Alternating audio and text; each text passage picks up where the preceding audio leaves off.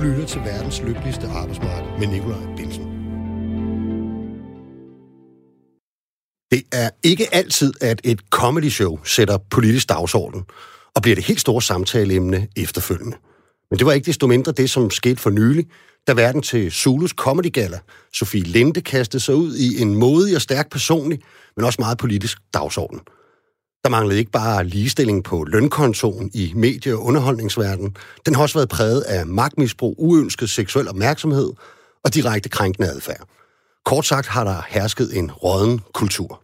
Sidenhen fulgte en masse, primært kvindelige aktører trop, og det ligner, at vi bevæger os imod en form for selvrensagelse og intern kritik hos danske medier, og forhåbentlig hos nogle af de, i øvrigt primært mænd, som har haft det overordnede ansvar og bestridt magtfulde stillinger. Og det hele sker for åben tæppe, om man så må sige. Og så har den slags jo med at brede sig lidt som ringe i vandet. Jeg tror, at vi det næste års tid vil se mange flere områder af det danske arbejdsmarked kigge indad, tage temperaturen på den kultur, man har i sin organisation, og tage svære, men ærlige diskussioner om, hvorvidt man nu har den rette kultur og omgangstone. Og især om man har en tydelig personalpolitik med klare konsekvenser i forhold til krænkende adfærd og seksuel chikane. Vi skal i dagens program tale om sexikane, magtmisbrug, dårlig kultur på arbejdspladsen og krænkende adfærd. Og vi tager udgangspunkt i hotel- og restaurationsbranchen, der hvor især kokke og tjenere huserer. Og krænkerne ikke bare kan være en overordnet eller en kollega, men så sandelig også kunder.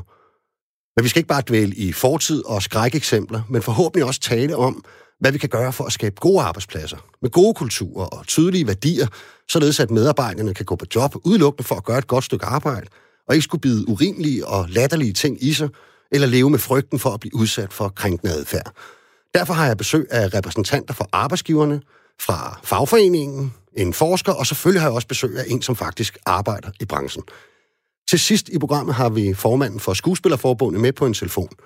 Hele MeToo-bevægelsen startede jo især omkring film- og teaterbranchen, og vi tænkte, at netop nu var en god anledning til at tage bestik af situationen her, nu dagsordenen synes stærkt genoplevet. Det er jo min egen branche. Jeg er scenetekniker og fællestillidsmand, men jeres vært den næste times tid. Velkommen til programmet.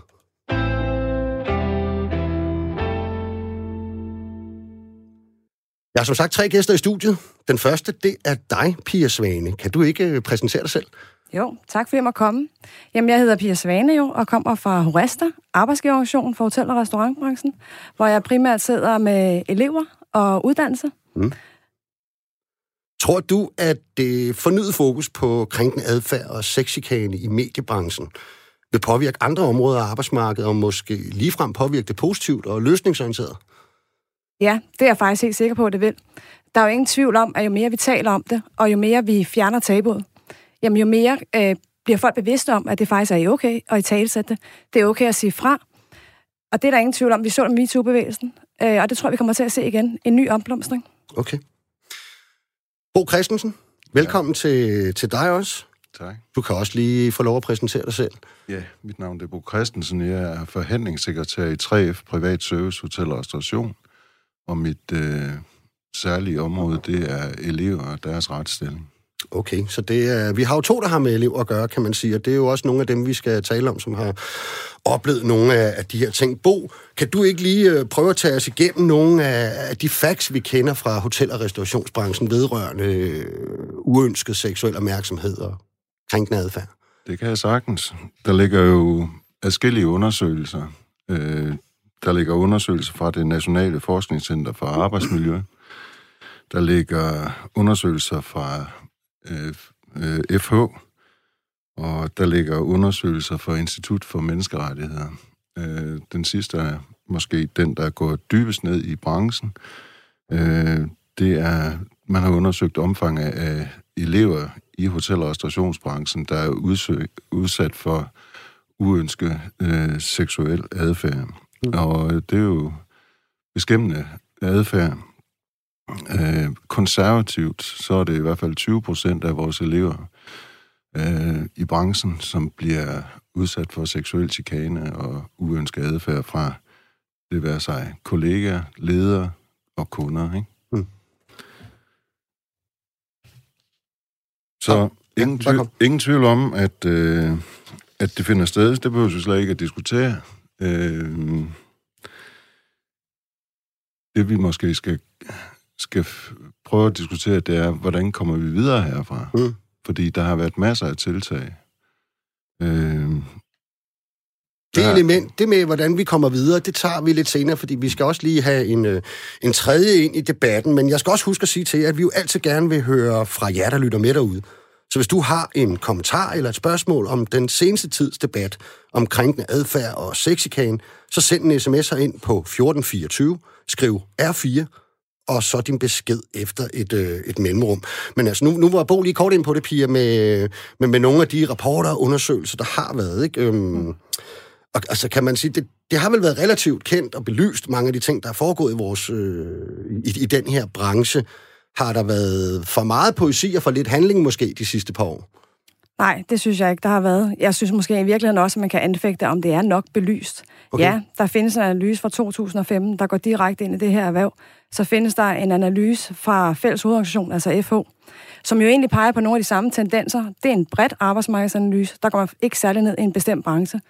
Så man kan sige, der er et problem, men er det et særligt hotel- og restaurationsproblem, eller er det et arbejdsmarkedsproblem? Hmm.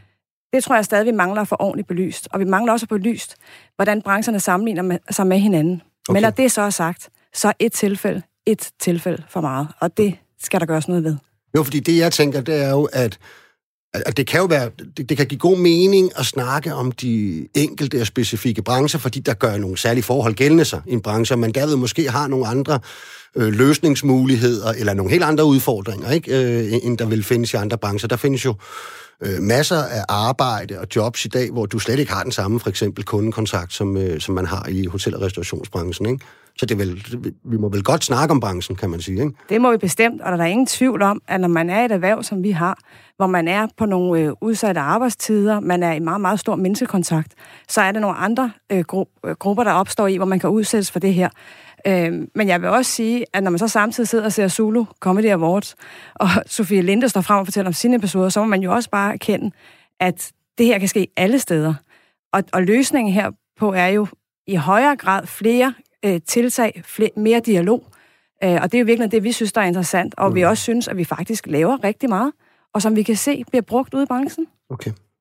Altså, det er sådan, at øh, en undersøgelse foretaget af Lys Danmark i 2015 fastslog, at det er 24 procent af BOGs medlemmer, kan man sige, af 3F's medlemmer inden for hotel- og restaurationsbranchen, der har været udsat for seksuel chikane på arbejdspladsen. Det er jo en del, og en af dem øh, har jeg jo faktisk med øh, i programmet, så jeg skal lige have lov til at byde velkommen til dig, Jennifer Tillemann. Velkommen til programmet. Jo, tak. Du har arbejdet som tjener i 10 år, er det ikke rigtigt? Jo. Og inden da, der har du en tid, en fortid i forsvaret. Du har faktisk været sergeant i forsvaret, ikke? Jo. Ja. Øhm, og det er jo egentlig måske bare for at sige, at, øh, at du kommer måske også et sted fra, hvor at, øh, at du er vant til en vis tone, og, og ikke nødvendigvis... Øh, man kan sige, du er vel ikke sådan en, der lader dig slå lidt om kul, vel? Øh, når man har en fortid i forsvaret, tænker jeg, hvor at det kan være, det er min fordom, der taler her, men jeg tænker, der, der vælter ikke rundt med, med kvindelige sergeanter i forsvaret.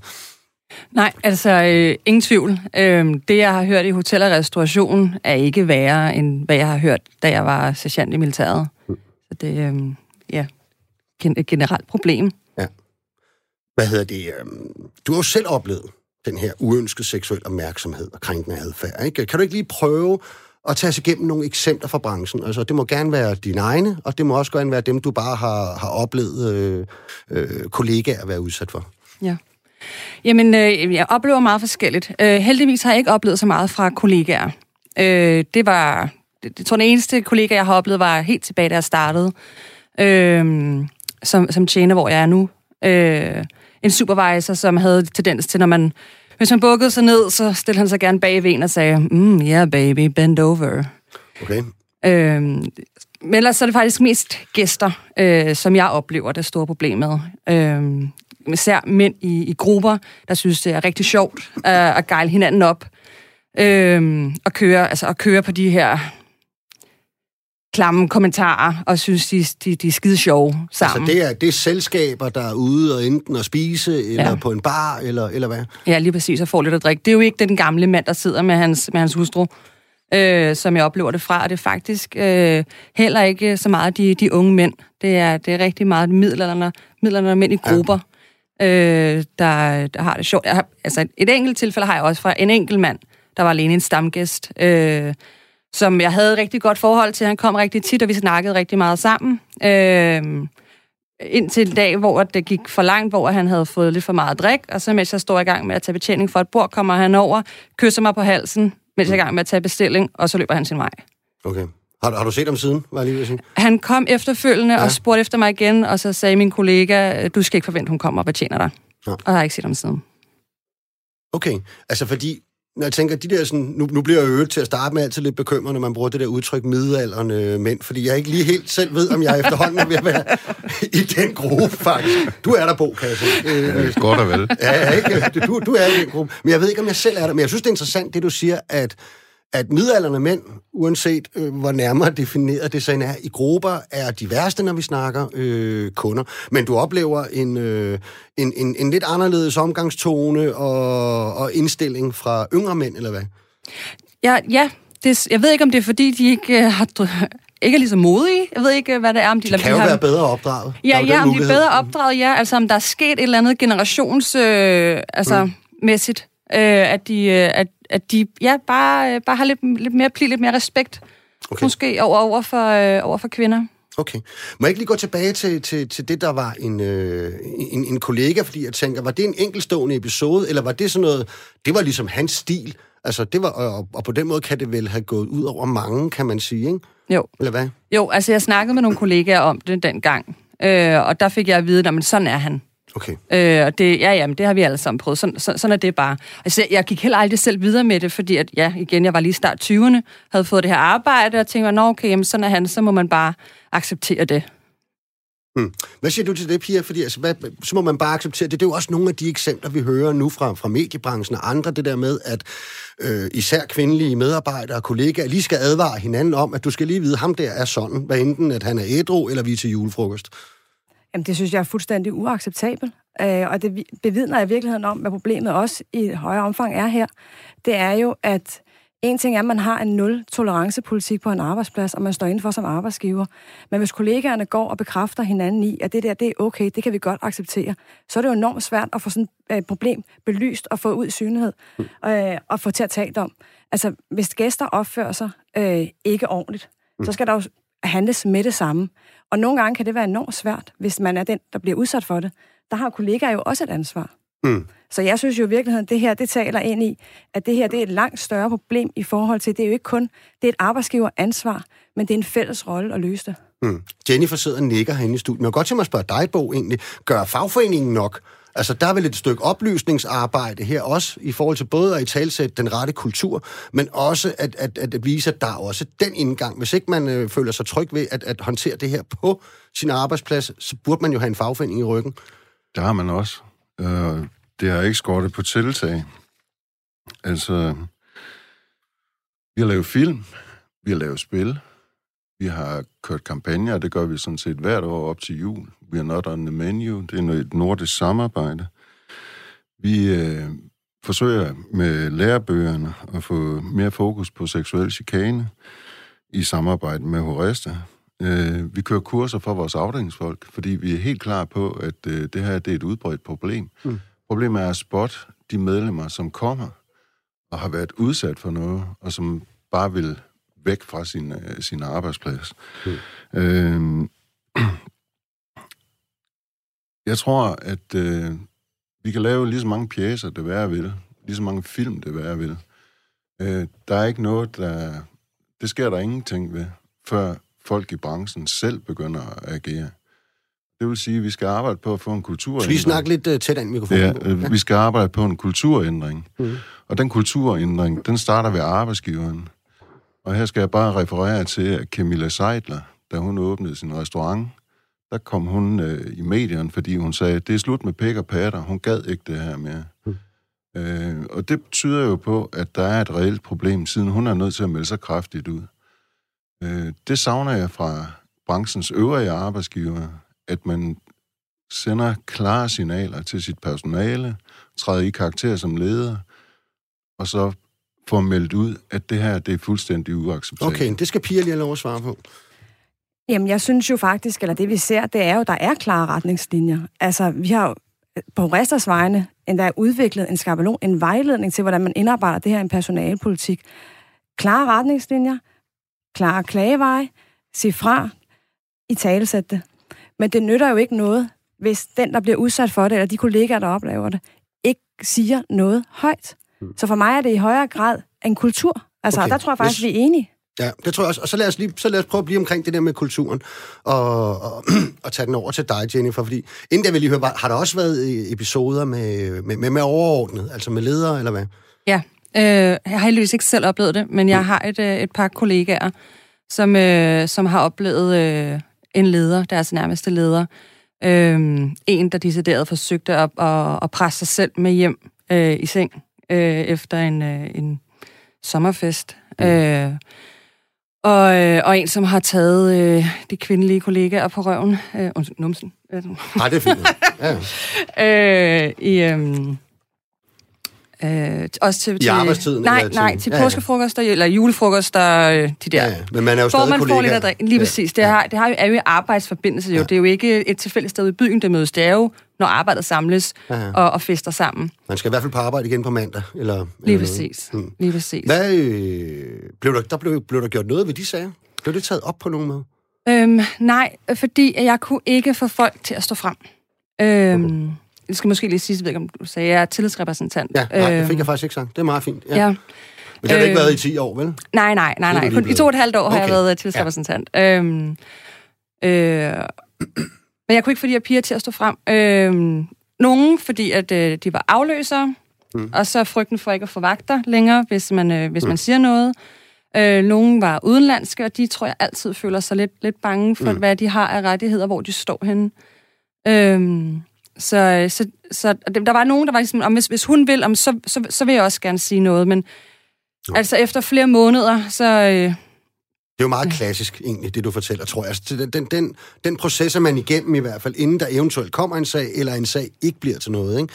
Og, og, og jeg tænker, nu, nu nævnte Pia jo før, men der er jo faktisk altså skabeloner, der, der, der er jo politikker, man prøver at brede ud, og mange steder er de formentlig også, hvad kan man sige, vedtaget som personalpolitik, går jeg ud fra. Ikke?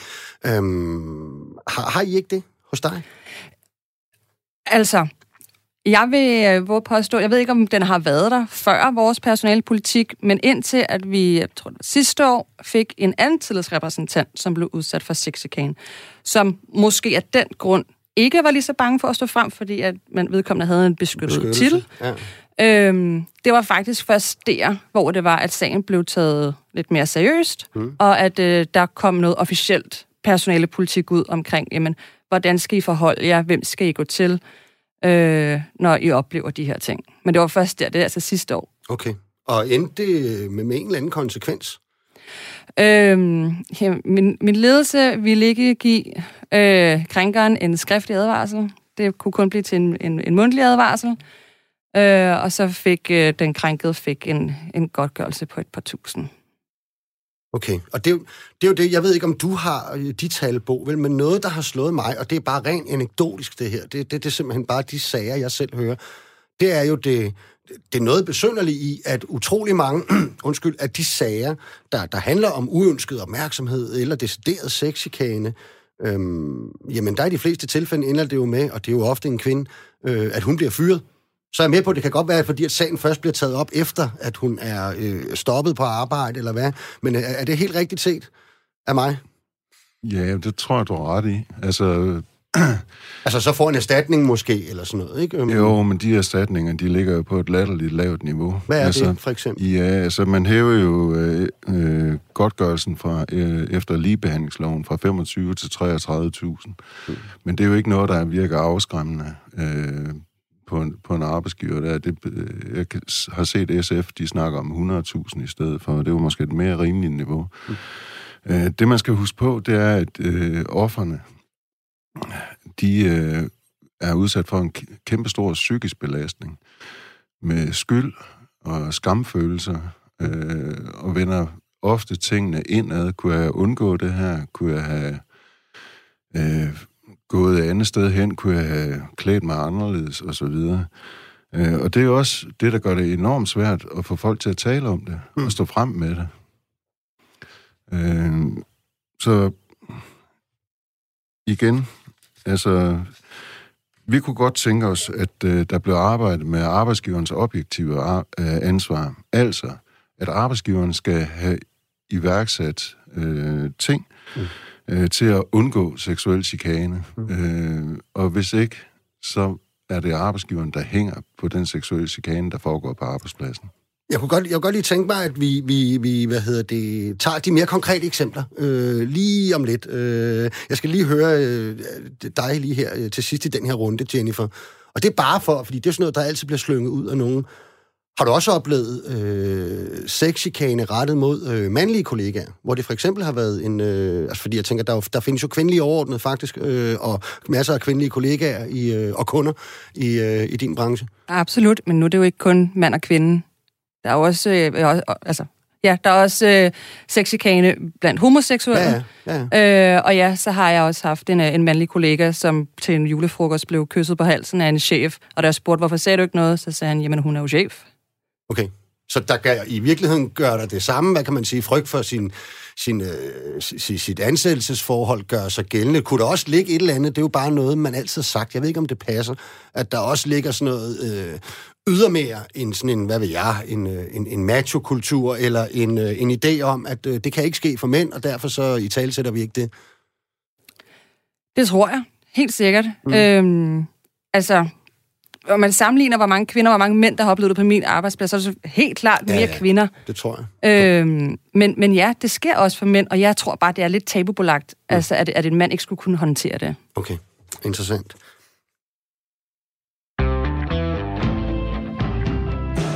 Du lytter til verdens lykkeligste arbejdsmarked med Nikolaj Bensen. Vi vil fortsat rigtig gerne høre fra jer, der lytter med derude. Vi sender live fra Radio 4 Studie i København, og hvis du har en oplevelse eller en holdning til den debat, som kører for tiden om sexikane og krænkende adfærd på arbejdspladsen, så kan du sende en sms her ind på 1424, skriv R4, og så din besked efter et mellemrum. Nu skal vi have et indspark fra forskningens verden, og vi skulle meget gerne have Annette Brockhorst, Brockhorst med over en telefon. Er det ikke rigtigt? Det har I. Det er godt. God formiddag. God formiddag, Annette. Velkommen til programmet. Du må heller lige præsentere dig selv, øh, for ellers så siger jeg noget ja. forkert. Ja, Jamen, jeg er professor i kønsforskning på Aalborg Universitet, og jeg var med til at skrive en bog om øh, blandt andet sager om seksuel chikane, der kom ud i øh, 2017, og der analyserede vi de sager, der havde været siden 80'erne omkring det her emne. Hmm. Og du ved jo en masse omkring den her øh, problematik mere generelt, og der, der kunne jeg også godt tænke mig, at vi snakkede øh, lige om et øjeblik, men kan du ikke starte med at sige noget om, om den branche, som jeg har repræsentanter fra øh, her i studiet, altså hotel- og restaurationsbranchen? Hvad ved vi om tingens tilstand der? Altså det vi har gjort, det er jo, at vi har taget alle de sager, der er landet i civile retter, og så har vi taget sager i tvistesnævnet, det er der, hvor der er elever og praktikanter.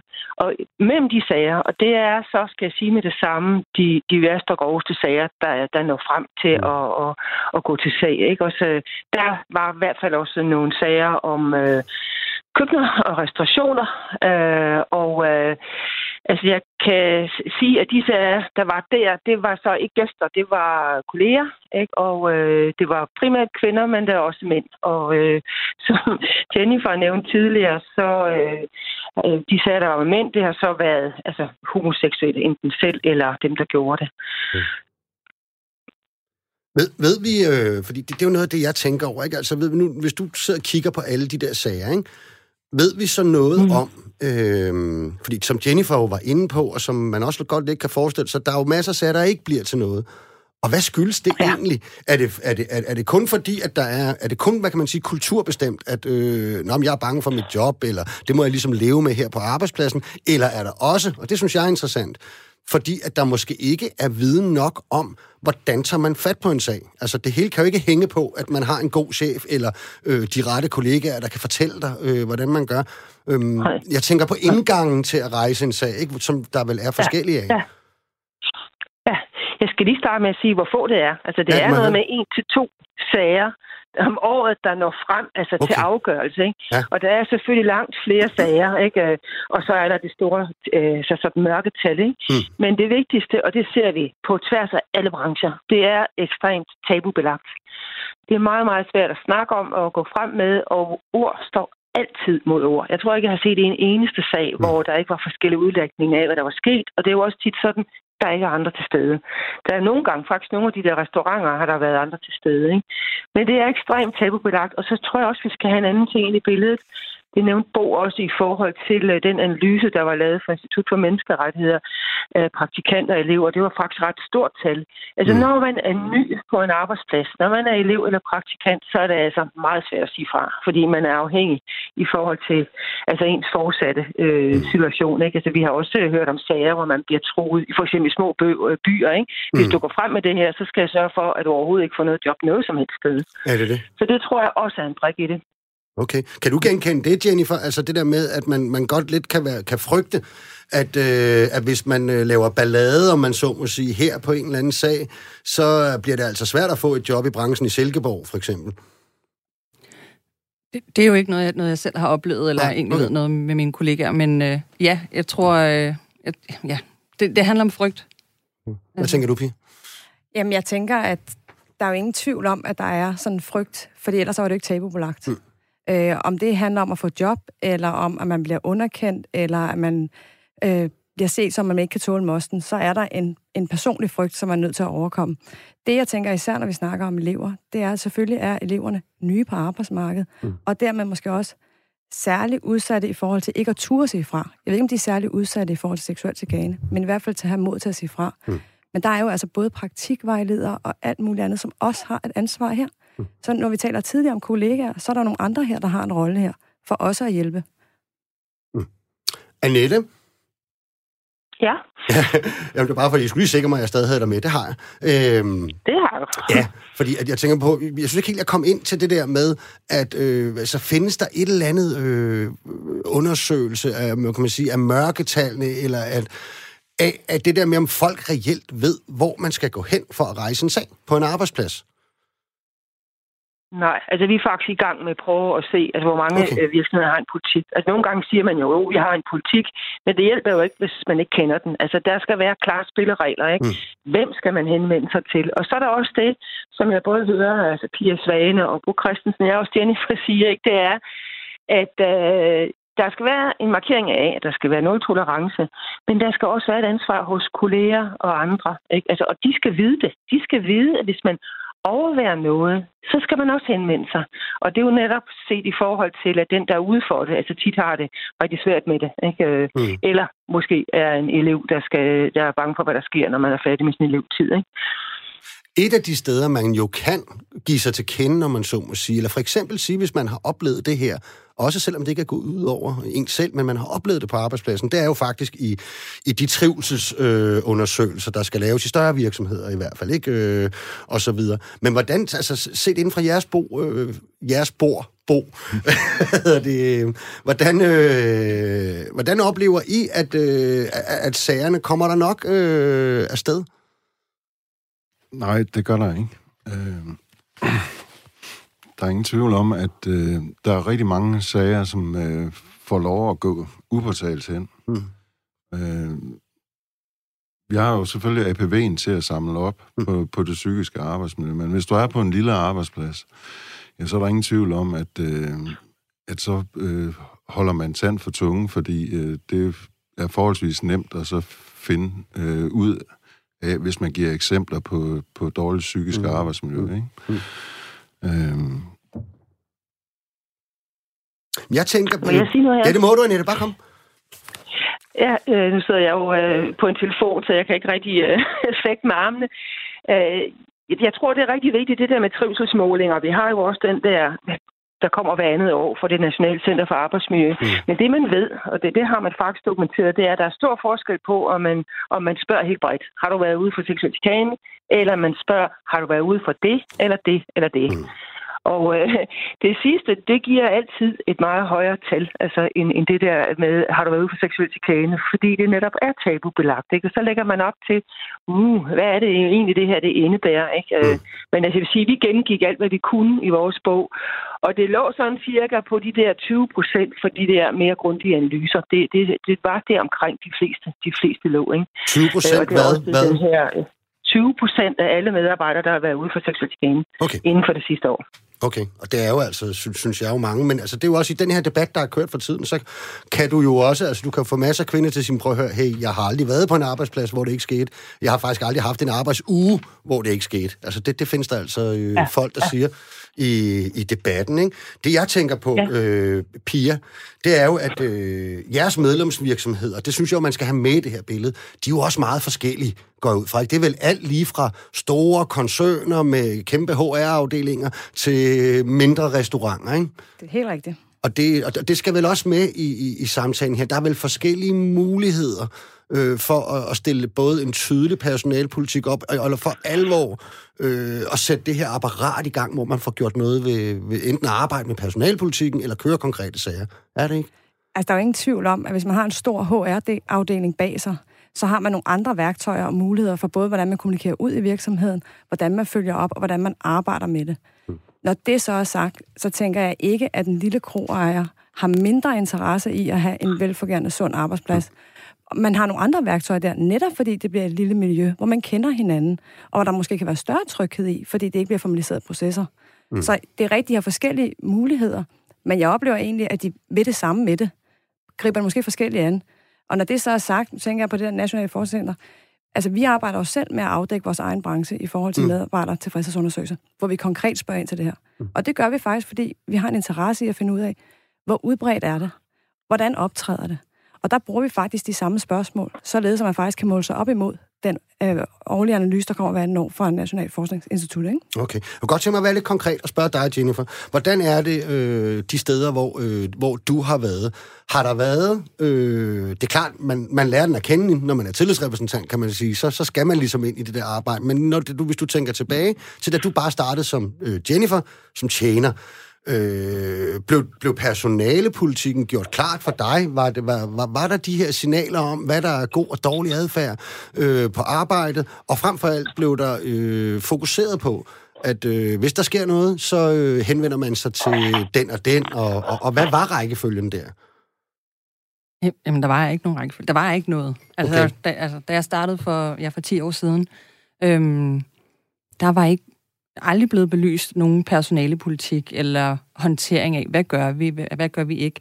Øhm, så det har bare fået lov til at stå hen, og det var også derfor, når, når det skete, jamen, så var det bare sådan et, når, jamen, jamen, jamen det gør han, og så hvem, holder hvem, vi os Hvem skal man gå til øh, hos dig, hvis man enten oplever, andre bliver udsat for det, eller selv er? Hvad, hvad, hvad, er, øh, hvad er politik? Øh, sin nærmeste leder, og hvis det er lederen selv, så, så den, der over den leder. Okay. Ved vi noget om, øh, ved vi noget om Annette, om, øh, om det gør en forskel, hvor mange indgange, jeg, jeg, jeg, jeg fisker fuldstændig nu, ikke? Men, øh, men jeg har nemlig en idé om, at, at, at øh, personalpolitikker, hvor at det tydeligt er formuleret, at hvis ikke du har lyst til at gå til din nærmeste leder, så kan du gå til den. Hvis ikke du har lyst til at gå til den, så kan du gå til din tillidsrepræsentant. Hvis det faktisk er sådan, at det er din tillidsrepræsentant, der har gjort det, det findes jo, altså skal vi jo også være ærlige at sige, så kan du gå til din arbejdsmiljørepræsentant. Du kan henvende dig til fagforeningen, der er måske en whistleblower-ordning, at der er ligesom er, er mange flere indgange, og om det er noget, øh, der ligesom fremelsker, at flere sager kommer frem i lyset. Det har vi ikke en konkret analyse af, okay. men altså, øh, vi kan se sådan forløbet. Nu har vi jo også øh, studeret arbejdsskadesager, for eksempel, med meget, meget grundige beskrivelser. Og jeg vil sige, jeg kan sige i den anden ende, ikke? Altså, at hvis der, det er meget uklart, hvem man, går til, hvem man, kan, man kunne gå til, og hvis det for eksempel er sådan, at man kan risikere at lande hos den, der har gjort det, så kommer det i hvert fald ikke frem. Okay. Eponion, de lavede i 2019 en undersøgelse for fagbevægelsens hovedorganisation, hvor især to tal var interessante, eller måske ligefrem bedrøvende, hvis man skal bruge det ord. For det første havde næsten halvdelen af alle unge oplevet krænkende hændelser i forbindelse med deres arbejde. For det andet oplevede kun godt en tredjedel af de adspurgte, at deres arbejdsplads tydeligt gør det klart, at seksuel chikane er uacceptabelt. Og oven på de seneste ugers debat, så er FH nu kommet med et forslag om at indføre et skærpet arbejdsgiverkrav i forbindelse med sager om krænkende hændelser. Konkret foreslår man, at arbejdsgiveren skal hæfte for chikane, der udøves i forbindelse med arbejdet. Med mindre arbejdsgiveren kan godt gøre, at chikanen simpelthen ikke kunne have været undgået ved passende forholdsregler. Hvad med, øh, hvad med sådan et forslag, Pia? Hvad siger I til det? Ja, altså, jeg tænker jo i virkeligheden, og det vi tænker, det er jo, der er jo en fuldt gørende lovgivning på det her område, der er helt klar i, at seksuel chikane er ulovligt. Så det er jo ikke det, der er problemet. Altså, så, så det der med at prøve at vende en bevisbyrde om til at skulle fortælle, at man har iværksat, det hjælper jo ingenting, hvis ikke at man taler om det. Altså, vi kan jo lave nok så mange regler, men hvis der ikke er nogen, der står frem, hvis der ikke er noget, vi får i talesat, så sker der jo ingenting ved det. Mm. Det tænker jeg jo er et element, men jeg tænker, Bo, I, vel, i 3F bakker man vel op om FH's øh, forslag, ikke? Det gør vi helt sikkert, Hvorfor? fordi arbejdsgiveren, det er den primære kulturbærer på en virksomhed. Øh, og det med at beskrive i en personalpolitik, som ligger i skuffen, øh, hvordan man skal forholde sig til at undgå seksuel chikane, og hvordan man håndterer, når det er sket, øh, det er bare ikke, det er ikke brugbart, og derfor, derfor er vi også gået sammen med Horesta og er i gang med at lave, lave sådan et øh, to fem, fem punkts punkter mm med, hvordan du undgår og hvordan du håndterer seksuel chikane, som kan sidde på køkkenchefens øh, opslagstavler, som kan hænge i tjenergangen mm. og så videre, sådan at der kommer lidt mere fokus på det her. Okay, Jennifer, tror du, det, det er sådan noget helt konkret, det er jo, hvad kan man sige, et opslag i personaleindgangen, øh, og måske det er også noget, som en tillidsrepræsentant så kan huske at sige til de nyansatte, læs lige den der, øh, og det bliver altså taget alvorligt. Tror du, det vil gøre en forskel? Jeg tror ikke, det kommer til at gøre en forskel, ved mindre folk de ser, at det gør en forskel. Så et eller andet sted, så er det nødt til... Hvad mener du med det? Jamen, en ting er, at det står der og siger, mm. det her det er sådan, vi gør, og det her det er den betydning, det har. Det, det tror jeg simpelthen ikke på at få folk til at stå, stå frem. De er nødt til at, at høre eksempler på, at det har haft en konsekvens. De, okay. altså, de er nødt til at vide, at der er sket noget øh, for nogle af dem, der er blevet udsat for det, fordi hvorfor, altså, så det er svært ligesom at være den første, der, der, der tager teten øh, og siger, okay, nu, nu, nu gør jeg det, nu står jeg frem og siger, hvad jeg har oplevet. Og så håber jeg, at der kommer en konsekvens. Øhm, fordi hvis det bare er sådan et, når vi gør det her, men, men, men virker det det? Det, det ved vi ikke. Ja. Altså som kollegaer, altså som, som ansat, men altså, jeg ved jo ikke, om Jamen, det kommer kan... tilbage på mig selv, hvis jeg vælger at stå frem, for det er det, de er bange for. Hmm. Så er vi vel lige ved, piger, hvis, hvis, øh, hvis de stadig er bange. Jeg tror, Jennifer har ret i den der pointe med, der er jo nogen, der skal tage det første step. Sofie Linde gjorde det. Sådan bliver det også på alle andre arbejdsmarkeder og arbejdspladser. Så der er ingen tvivl om, at det første skridt, der hvor handlingen skal bevises, det er den, der bliver måske den sværeste at tage. Og det er jo der, man bærer et fælles ansvar. Altså medarbejdere, kolleger, ledere, arbejdsgiver. Annette, har man sådan noget, øh, nu tænker jeg specifikt i forhold til øh, FH's forslag om, om, om en, øh, et skærpet arbejdsgiverkrav i den her forbindelse. Ikke? Har man et eller andet sådan, øh, på internationalt niveau, jeg tænker, der er mange andre arbejdsmarkeder, der er meget mere lovreguleret end vores, nemlig ved man, øh, ved man et eller andet om, at, øh, at den slags virker bedre? Altså jo, jo, jo tungere straffen er, jo mere får det af, af konsekvenser i virkeligheden.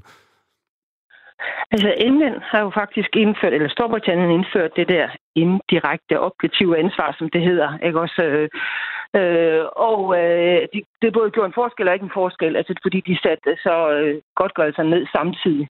Men mm. øh, altså det der jo nok er pointen, det er, altså lige det her forslag, det handler jo om, at hvis en arbejdsgiver er vidne om, at noget foregår, men ikke ser det, altså, så, så kan vedkommende jo slippe. Det er jo arbejdsgiveren, der, der hvis vi har en konkret sag for ligebehandlingsloven, så er det jo arbejdsgiveren, mm. der er ansvarlig, ikke også? Og der var en sag øh, i en butik i Aalborg på et tidspunkt, hvor alle vidste, der foregik seksuel chikane, mm. men fordi arbejdsgiveren ikke havde set det, så øh, kom der ikke nogen, øh, så, fik, så fik klageren ikke medhold. Mm. Og det er der, det her forslag, det vil gøre en forskel.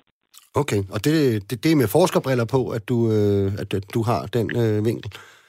Jamen, det, ja, fordi jamen, ja, vi har jo studeret alle de der sager, ikke også? Og så siger jeg bare, at den der sag, der var, ikke også? At mm. der, alle vidste, at der foregik. Det, det står i vidneudsagn, og det er jo skriftlige vidneudsagn, vi ja. har siddet og analyseret, ikke? Ja.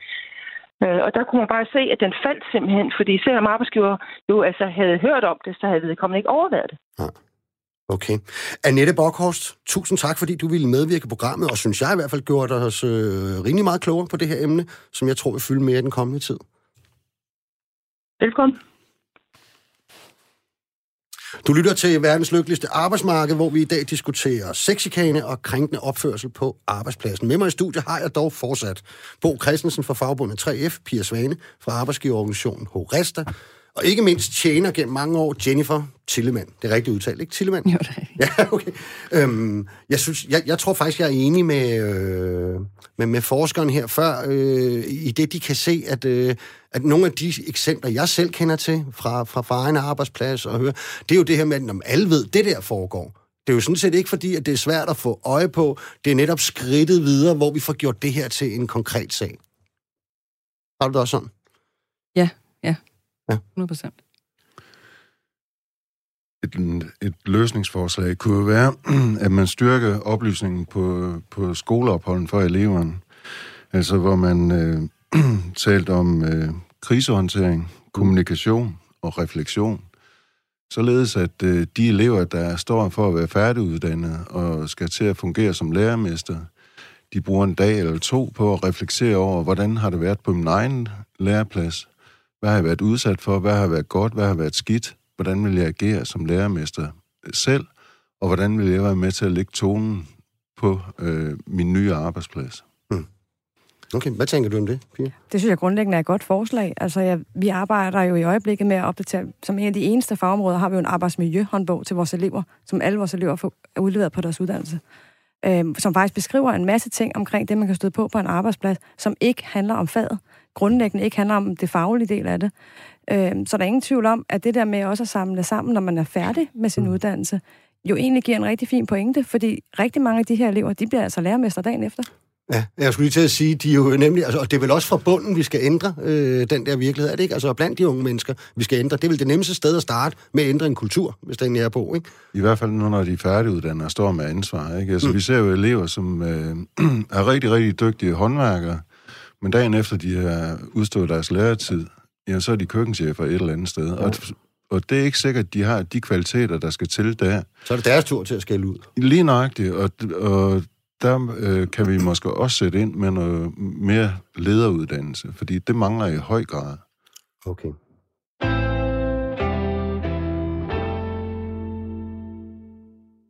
En af de brancher, hvor MeToo-bevægelsen, eller i hvert fald et fornyet fokus på krænkende adfærd og sexchikane, især i situationer, hvor der også indgik et magtforhold imellem to ansatte, ofte en mandlig chef eller overordnet og en yngre kvindelig medarbejder, var jo rent faktisk kulturområdet, og navnlig i film- og teaterbranchen. Så vi synes også, det kunne være interessant at inddrage det aspekt. Med på en telefon skulle jeg meget gerne have Benjamin Bo Rasmussen, skuespiller og formand for Dansk Skuespillerforbund. Det er korrekt. Velkommen til programmet, Benjamin. Tak. Mens uh, MeToo virkelig var en øjenåbner i mange andre lande og førte til sådan meget højlytte debatter i offentligheden og havde en stribe konkrete sager med navngivende personligheder i centrum, i hvert fald i forhold til lande som USA, England, men også nabolande som Tyskland mm. og Sverige, så kunne man jo godt lidt have indtrykket af, at sammenlignet med de lande, så skyllede opmærksomheden lidt mere udenom Danmark. Øhm, men i kølvandet på Sofie Linde og hele den øde bevågenhed i mediebranchen, så er det som om, I rører lidt på jer igen, Benjamin. Hvorfor nu, og hvad er vinklen? Altså, jeg vil jo sige det, min kone sagde det jo meget sjovt dengang. Uh, hun sagde, det var jo som om, at uh, MeToo rejste sig som en tsunami og spredte uh, og skyllede hen over verden og så kom den til Danmark, og så døde den. øh, og det er jo fordi, vi på mange måder i Danmark, i hvert fald på det tidspunkt, havde en debatkultur, der hedder, hvis jeg ikke selv har oplevet det, eller ikke kan se det, så findes det ikke. Mm. Øh, og vi havde meget svært ved at komme igennem. Øh, og jeg tror til forskel for det, som der sker nu i forhold til Sofie Linde og alle de meget, meget, meget, meget dygtige øh, øh, øh, kvindelige øh, øh, øh, mediefolk, er jo, at de har sat ansigt på. Altså, det er jo folk fra aller, aller øverste hylde, mm. som nu sætter ansigt på og fortæller, hvad de har oplevet. Og det tror jeg gør en kæmpe stor forskel, fordi nu kan man ikke længere ignorere det. Mm. Jeg tror, hvis jeg skal kigge tilbage på det, så tror jeg, at der, hvor vi gik forkert, det var jo, vi ønskede jo ikke på samme måde som i Sverige og Frankrig, at, øh, øh, at, at, at straffe mennesker eller hænge nogen ud. Vi vil gerne anonymisere det, både for offernes skyld, men også for, at folk kunne føle, det var ikke, vi var ikke ude på at straffe nogen. Mm. Vi vil bare gerne ændre en kultur, så det Sofie Linde oplevede, det skulle den, den næste Sofie Linde, eller den næste unge skuespiller, ikke opleve. Men det, det druknede jo, fordi... Ja, undskyld. Ja, bare kom, Benjamin. Bare kom. Ja, og, det, og der skete jo det, så da vi gjorde det på den måde, så var der ligesom ikke noget ansigt på. Og så gjorde man op med en kultur, som faktisk ikke havde et ansigt. Mm. Og det tror jeg gør en kæmpe stor forskel i forhold til det, øh, øh de meget øh, modige kvinder gør nu. Ja, og man kan jo sige, det, det er jo også, øh, det, det virker i hvert fald som om, at, øh, at det, der er kørende over i mediebranchen, det er jo lidt det, du nævner også, at man, man, man i og for sig ikke har, har lyst til at dvæle specielt meget med ting, der foregik for, for, for 12 år siden, eller, eller føre konkrete sager der, men man vil have ændret en kultur fremadrettet, ikke? Præcis, det, det er simpelthen det, det handler om. Fordi det handler ikke om, fordi hvis der har været tale om noget, der er kriminelt eller strafbart, så skal det bare meldes og ud med fyren eller damen til højre. Sådan er det. Det her, det handler om at skabe en opmærksomhed på noget, så man kan ændre en arbejdskultur.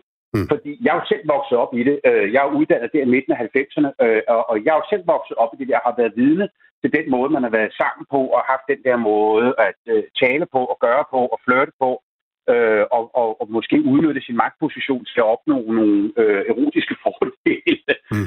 Øh, og det er jo den kultur, vi på en måde skal gøre op med, og det, det der er sværest med det, tror jeg, det er at få de gamle røvhuller som mig til at ændre noget. Det er jo nemmere for de unge, der kommer ind i branchen og siger, prøv at høre, det her det vil vi ikke være en del af, så går man jo udenom det. Mm. Det er jo svært for os, der er inde i det og er en del af en kultur, og ligesom for det første anerkende det, men også øh, øh, flytte sig selv og sige, sige, jeg skal lige tænke mig om, inden jeg siger jeg, noget her. Ikke? Men jeg tænker, at i alle kulturer, hvad enten vi snakker mediebranchen, eller hotel- og restaurationsbranchen, og øh, vores ja. verden, øh, Benjamin, så, så er en del af løsningen vel også, at øh, øh, os gamle røvhuller, nu rører jeg lige med i den, ikke? Øh, os gamle røvhuller, altså faktisk også anerkender, at prøv at høre her, that joke isn't funny anymore.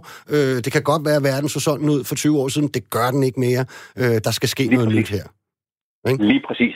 Det er jo fordi, verden flytter sig, og det vi er jo nødt til at flytte os sammen med den. Vi kan jo ikke krampagtigt holde fast på og insistere på en hverdag, vi synes er god i midten af 90'erne eller i 80'erne. Nej. Og der var jo også ting, der var dårlige i midten af 90'erne. De gamle dage var også noget lort, skal man huske at sige, en gang imellem. kan, du, øh, kan, kan du ikke fortælle mig, Benjamin, er det rigtigt forstået, at I er gået sammen med arbejdsgiverne i branchen om en større undersøgelse af, øh, af hele jeres område, som snart offentliggøres? Ja. Hvad går det ud på? Ja, det, Jamen, det går simpelthen ud på, at noget, der, noget af det, der skete der for tre år siden med Times Up og MeToo, det var jo, at vi blev øh, kritiseret for ikke at have noget fakta. Og når vi så frembragte fakta, så var det jo selvfølgelig blandt vores egen medlemskare, og det kan man jo godt øh, øh, øh, kritisere for ikke at være valid. Så vi besluttede os fra og sammen, fordi at arbejdsgiverne, både teaterdirektørerne og filmproducenterne, anerkender jo, at der er et problem. De er jo slet ikke i tvivl. Mm. Øh, det er jo virkelig alle dem, der ikke er med i branchen, men som har en mening om den, som synes, det ikke findes. Mm. Altså, så det vi har gjort, det er, at vi har stået sammen med dem og bestilt en stor rapport fra øh, en stor undersøgelse fra Aarhus Universitet. Både for at have hænderne af kogepladen, altså der er nogle andre, der undersøger det. Vi betaler bare for det, mm. øh, for at få kortlagt det her problem. Øh, og det, der, der har, den bliver kæmpe revid, det er den største undersøgelse af sin art i Danmark. Okay. Øh, så, så, så og den udkommer her 1. november, og grunden til, at den er blevet forsinket, det er jo dels på grund af coronaen. Men det er jo også fordi, vi har fået lov til at kigge i den, og selvom ting er blevet bedre, er det ikke blevet helt godt nok. Så vi kan jo godt se, at rapporten kommer til at rejse nogle ting, som bekræfter det billede, som de øh, øh, øh medunderskriverne af brevet, de der, dem, der har støttet Sofie Linde, jo også taler om.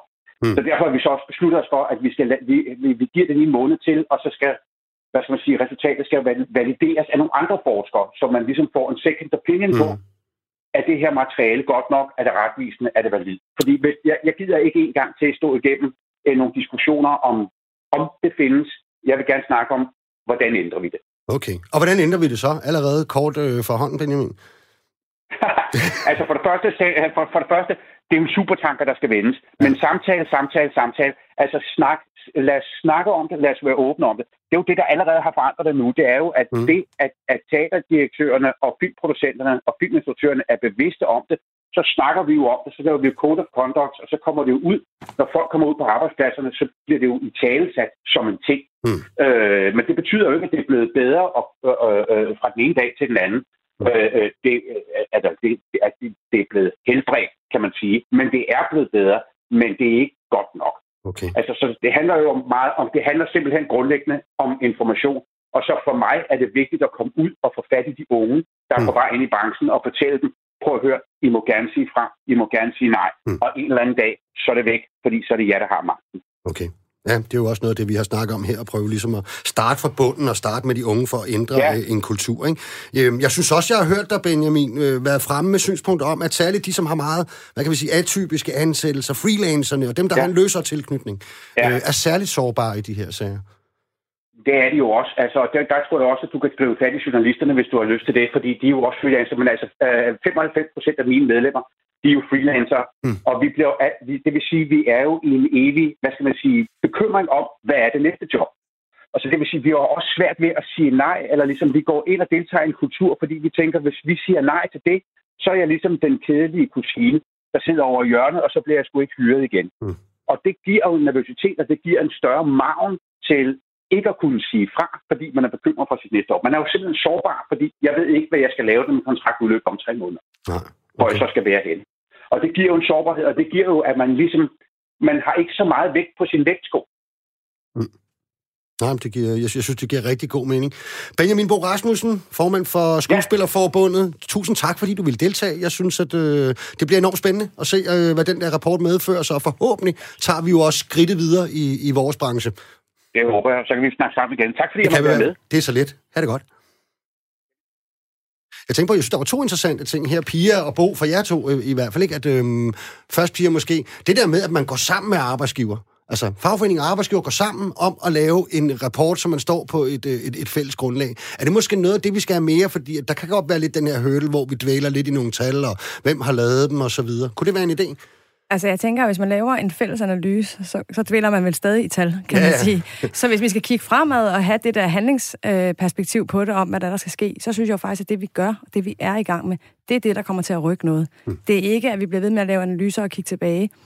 Det betyder ikke, at det på et tidspunkt... Men der siger du så også, at vi har anerkendt, problemet er der, vi skal gøre noget. Det er vi det, du siger, ikke? Ja. Vi har anerkendt, at der er et problem, og omfanget er ligegyldigt hmm. i virkeligheden. Ja, ja. Og det betyder jo, uanset om det var 1 øh, procent eller 20 procent, så skal der stadig gøres noget. Okay. Bo, øh, masser inden for 3F-området har jo også nogle af de her øh, 0-timers kontrakter, atypiske, prekære ansættelser, og hvad man nu kalder dem. Øh, kan du genkende noget af det, Benjamin sagde med, med at de hænger altså lidt løse, og der, der ser vi flere sager med det her, eller hvad? Helt sikkert. Altså, man, hvis man er, er ansat som afløser, eller man er nederst i hierarki, som mm. vores elever er, ja, så er det klart, så er man indstillet på at finde sig mere for at få... Øh, øh, jobbe i morgen også, eller næste weekend. Hvor skulle vi gerne være henne om, øh, om fem år med, med det her spørgsmål? Ja, så, så tror jeg, det vil være, måske være på tide at lave en, en opfølgende undersøgelse på den øh, undersøgelse, som øh, Institut for Menneskerettigheder har lavet, for at se, om det har hjulpet nogle af de her tiltag, vi kommer til at tage sammen med Horesta. Det var flere undersøgelser, Pia, jeg hørte øh, Bo plædere for der. Hvad siger I? Jamen, jeg er jo enig med Bo i, at hvis vi kigger fem år frem, så skal vi se en positiv udvikling. Det skal både ske i forhold til, at øh, der er færre, der skal tilkendegive selvfølgelig, at de har oplevet det, eller kan blive udsat for det. Men jo også, at når vi spørger om det, så er der en meget stor bevidsthed om, hvad seksuel chikane er på arbejdspladserne. Og det er noget, man i tale sætter.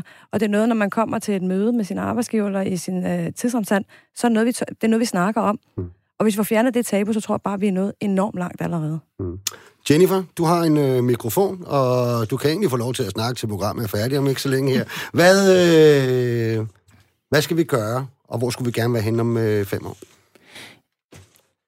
Jamen, altså, selvfølgelig skal, vi, skal det være bedre, end det er i dag. Øhm, det tror jeg også på, at det kan blive. Øhm, jeg synes helt klart, det Bo han siger med... Øh, uddannelse ud af det, faktisk. Altså, at de, de skal simpelthen, der er en kulturændring, der skal til. Den er sindssygt svær at gå ud på en arbejdsplads og ændre kulturen, mm. men ændre, ændre den for dem, der kommer ind, så de tager det, de har lært med ind på arbejdspladsen og påvirker den den vej indenfra. Må, må jeg spørge dig om noget hurtigt? Mm. Det, er det også sådan, for det kan man godt få indtryk af i din branche, at, at der er jo en enorm stor omskiftelighed. Altså, folk rykker hurtigt mm. væk. Så det der med at opbygge en arbejdspladskultur, fordi de samme har arbejdet der som dig i 10 år, øh, for eksempel, at det, det gør det lidt sværere, eller hvad?